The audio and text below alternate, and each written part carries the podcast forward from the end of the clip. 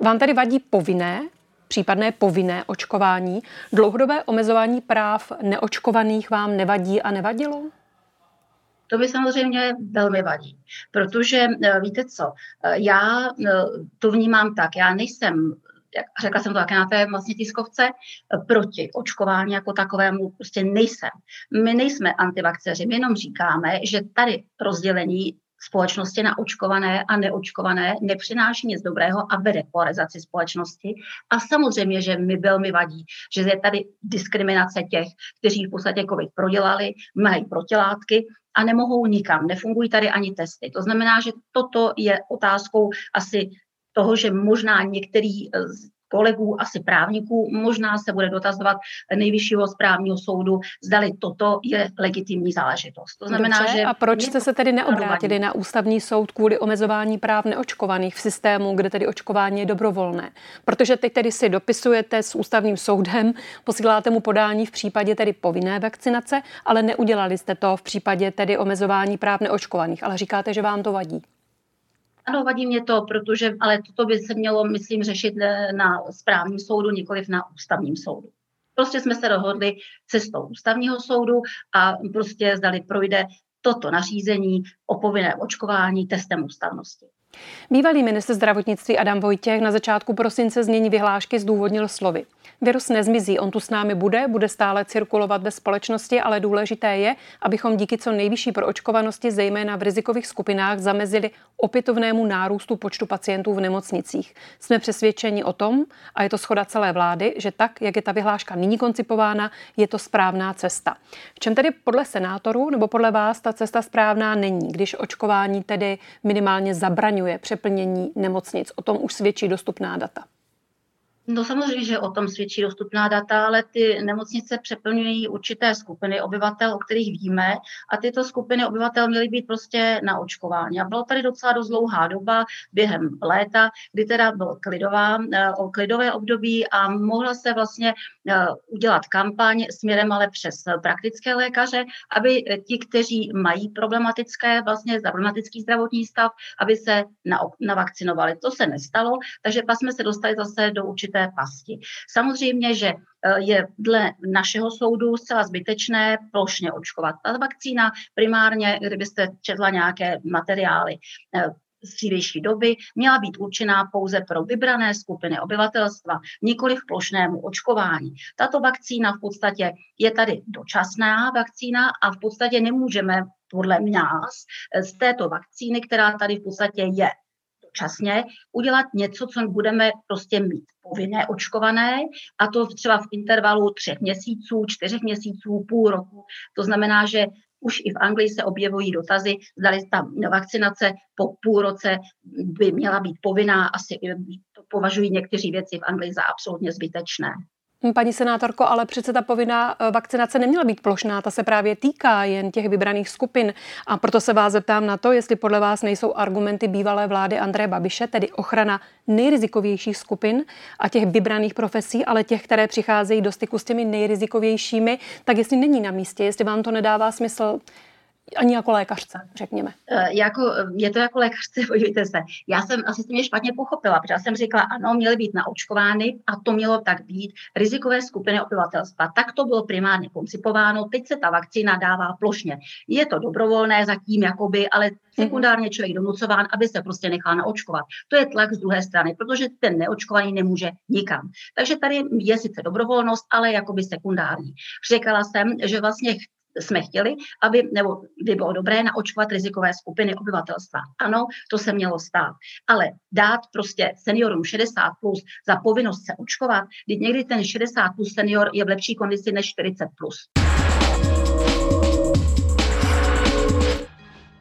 Umíme se v Česku rozvádět? Rozvádět ano. Žít po rozvodu. To si myslím, že je trošičku náročnější, zejména když jsou součástí toho procesu dětí. Takže rozvádět se umíme, rozhodně, ale ano. To, co se děje po rozvodu, úplně nezvládáme. Je jeden takový výzkum, který říká, že 20% lidí to zvládne s grací, 50% takovou tichou koexistenci a 20% lidí zůstane v takové té válce. Proto jste knihu napsali? Asi proto. Pro koho jste ji psali? pro rodiče, zejména pro rodiče, a je to nastavené tak, aby dostali informace, na základě kterých se můžou rozhodovat. A vlastně to je taková proměna postojů možná. Takhle bych to nazvala. Proměna postojů?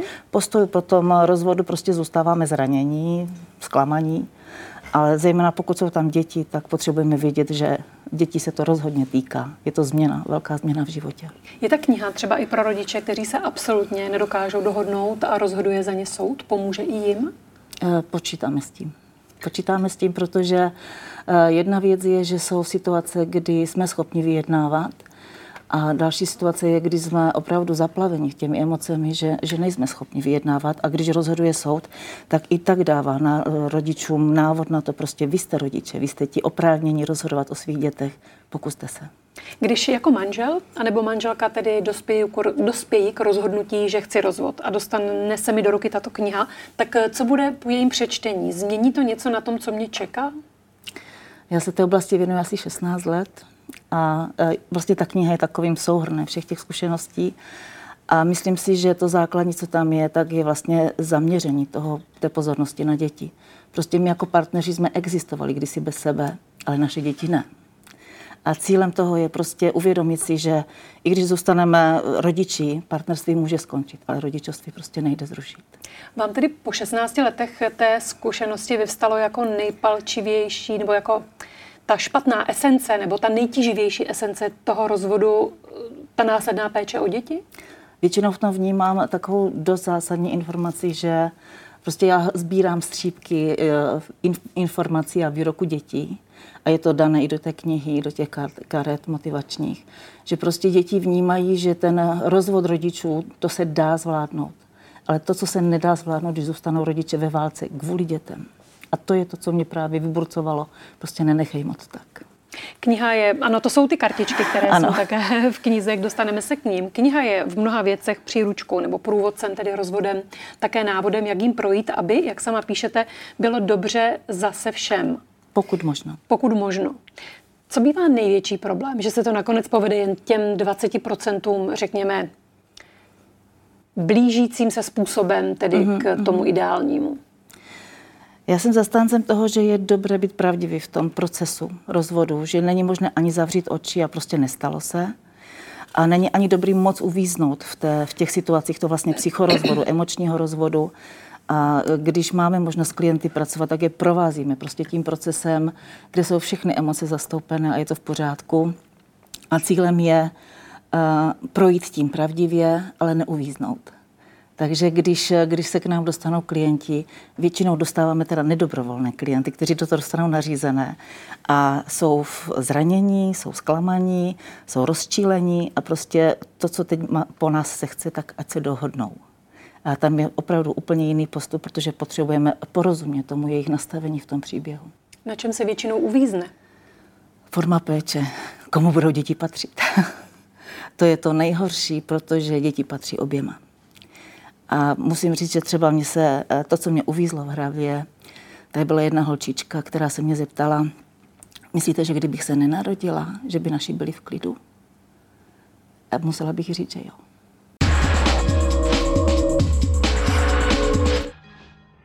Řekl byste, že jste se poučili? Určitě ano. A já myslím, že nejenom my, ale všichni se poučili. Jasné, ten případ náš je velice známý. Tady u nás stejné problémy měli Holanděni, stejné problémy měli Řekové, samozřejmě víc těch výprav. Věřím, že se všichni poučili. My určitě ta opatření máme připravená, pracuje se na tom dlouhodobě. A já teda osobně si myslím, že se vlastně poučila i celá společnost, protože prostě ten problém toho covidu je tady s náma delší dobu a víme, že s ním prostě musíme bojovat. V čem tedy bude tentokrát cesta do dějiště hrdina? Je to podobně dlouhý let do Asie, sportovci budou potřebovat jíst nebo pít, tak předpokládám, že samozřejmě budou muset během léta aspoň na chvíli sundat respirátor. Ano, tak cesta bude podobná. My budeme zajišťovat cestu pro sportovce 2 způsoby. Jednak tedy velkým chartrem, který poletí 27. ledna, a jednak i běžnými linkami, protože samozřejmě v závislosti na tom, jakým začínají soutěže, se to musí takto přizpůsobit. Není to vůbec jednoduché tu cestu do Číny zajistit v současné době, protože těch letů je doopravdy málo, navíc jsou komplikované a my se snažíme ta rizika samozřejmě co nejvíc jaksi vytěsnat. Víme, že jako děláme proto prostě maximum, ale víme, že ta rizika tam jsou a při tom počtu, který tam do té Číny pojede a při současném stavu, jaký je a jak zřejmě se bude vyvíjet, tak nám je úplně jasné, že prostě nějaký případ nás může postihnout. Ale snažíme se doopravdy to minimalizovat. Rada expertů, ve které sedí doopravdy odborníci na epidemiologii, profesoři, zástupci hygieny a podobně, tak ta dává ta jednotlivá opatření dohromady už od podzima. Teď vlastně jejich další zasedání bude 13.1., kde se budou finalizovat. Máme už připravené vlastně různé postupy, jeden z nich je, jak se mají chovat všichni účastníci už 14 dní před odletem, včetně takové té samoizolace, včetně, řekněme, týmových bublin. Máme připravená opatření nad rámec těch tvrdých opatření, která jsou... Která to jsou třeba právě v letadle. Znamená to třeba jídlo, že se bude podávat na dvakrát, konkrétní opatření nad rámec? My jsme tato opatření přímo v letadle, když se bavíte přímo konkrétně o tom letadle, komunikovali hodně s hygienou. My jsme si to vyzkoušeli na Evropský olympijský festival Mládeže s hokejistickým družstvem, s kterým jsme letěli v prosinci vládním speciálem, tak jsme si vyzkoušeli i seating, rozdělení v tom letadle, tak, aby byly dostatečné vzdálenosti, jídlo na skupiny, co je důležité, i toalety nějakým způsobem na skupiny, zvýšená dezinfekce, nošení roušek samozřejmě po celou dobu, když se zrovna nejedlo.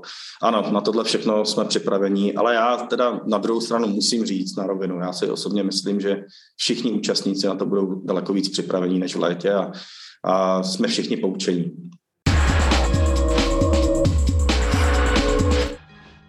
No a jak se vlastně stalo to, že během cesty do Asie, jihovýchodní Asie, jste vlastně náhodou dojeli do Kambodže, tam jste prostě objevili kambodský pepř a ten jste začali dovážet a vydělávat na tom peníze? Někdy v roce 2014 a 2015, když jsme se seznamovali, tak Klárka chtěla jít do Vietnamu a vzali jsme to cestou přes Kambodžu. A pak už jsme tam víceméně jako zůstali v uvozovkách. Mezičase je spousta bizarních historek na motorce mezi farmami, ale dopadlo to dobře. A kdy nastal ten okamžik, kdy jste si uvědomili, co to vlastně skýtá a co se s tím pepřem všechno dá dělat a jak se dá i zpeněžit a vlastně pomáhat i těm místním, tak jak jste to tady popisovali? My jsme nejdřív cestovali po Kambodži, aby jsme poznali místní lidi a věděli jsme, že tam něčím chceme pomáhat. A s pepřem to vzniklo tak, že když za vámi chodí místní lidi, chodí za váma lidi z ambasády, vy jim říkáte, chceme tady opravdu něco nastartovat, změnit a ty lidi vám říkají, začněte kambodským pepřem, protože tam je určitá díra na trhu, tam prostě existují malí farmáři, kteří skutečně potřebují pomoc. Tak jsme začali víc sbírat informace, tenkrát to ještě nebyla ten prvotní nápad, měli jsme těch nápadů na ty udržitelné projekty, měli jsme jich na papíře víc, ale ten kambodský pepř dával největší smysl a vypadalo to, že bude mít největší dlouhodobý dopad. A teď se ukazuje, že my jsme šli do obrovského rizika, protože skutečně v České republice to nikdo neznal, takže my jsme taky mohli velmi narazit, mohli jsme propálit takzvaně veškeré finance a museli bychom se třeba vrátit ke klasickému zaměstnání, což se nestalo. My jsme uspěli v České republice a na Slovensku víc, než jsme očekávali a teď bychom to rádi replikovali právě do dalších zemí v Evropské unii. Čili bylo klíčové najít ty první zákazníky, ty první odběratele? A otestovat si ten trh. A taky nějaká podpora a motivace stran právě České rozvojové agentury, která nás ubezpečila, že děláme správnou věc. Kdy nastal ten okamžik, kdy jste se rozhodli vlastně skončit ve vašich předchozích zaměstnáních, v marketingu a začít se věnovat naplno tomuhle biznisu? To nebylo ze dne na den. To byl proces, stejně tak jako tady ten projekt je dlouhodobý proces. U Davida to bylo o něco dřív. U mě to trvalo malinko díl, ale přišel prostě den, kdy jsme koupili jednosměrnou letenku a už jsme věděli, že opravdu to srdce nás táhne jenom do Kambodži. Vy jste vlastně také v rozhovorech popisovali, že nevlastníte dům, nevlastníte auto, že žijete ze zážitků. Čili jak se vám daří fungovat bez, řekněme, toho materiálního způsobu života? Není to zase příliš velké riziko, když člověk nic nemá, tak sice nic nemůže ztratit, ale také nic třeba nebuduje? Nebere to tak? Ano, podnikání samo o sobě je velké riziko. My samozřejmě bydlíme v pronájmu, je pravda, že nic nevlastníme, ale firma, jak roste, tak nějaké statky a vlastně nějak jako roste a něco buduje. Takže takový ten náš hipsterský život s tím batohem se taky proměňuje tím, jak jdeme v tom podnikání dál a dál. A já tam teda osobně cítím už o něco větší zodpovědnost, než tenkrát, když jsme s tím batohem odjížděli do té Kambodži s tou jednosměrnou letenkou a nevěděli jsme přesně, kdy se vrátíme a co nás čeká. Teď přece jenom už jsme trošku ukotvený právě tím kambodžským pepřem a já osobně cítím obrovskou zodpovědnost právě za těch přes 200 farmářů, kteří na nás spoléhají, a kdyby jsme teď z toho z ničeho nic vypadli, tak se obávám, že ještě to není ta situace, kdy oni by to zvládli sami se o sebe postarat, což je vlastně ten konečný stav, který my bychom rádi dosáhli. Nejste potom ale příliš závislí vlastně na jedné komoditě a na jedné oblasti, když vidíme, jak ten globální svět je propojený a co všechno se dělo během těch posledních 2 let, to asi si nemusíme připomínat. Naštěstí ne, my už teď v Kambodži máme další projekty, které jsme začali podporovat a ve kterých vidíme obrovský potenciál, takže my pevně věříme, že jednou nás farmáři třeba ani nebudou potřebovat, že všechno naučíme ty děti jejich a že převezmou to řemeslo, naučí se to a my potom se budeme moci posunout dál na jiné projekty, které zase budou dál pomáhat. A projekty biznisové nebo charitativní? Je to opět propojení, zase se to týká farmářské oblasti a i digitalizace.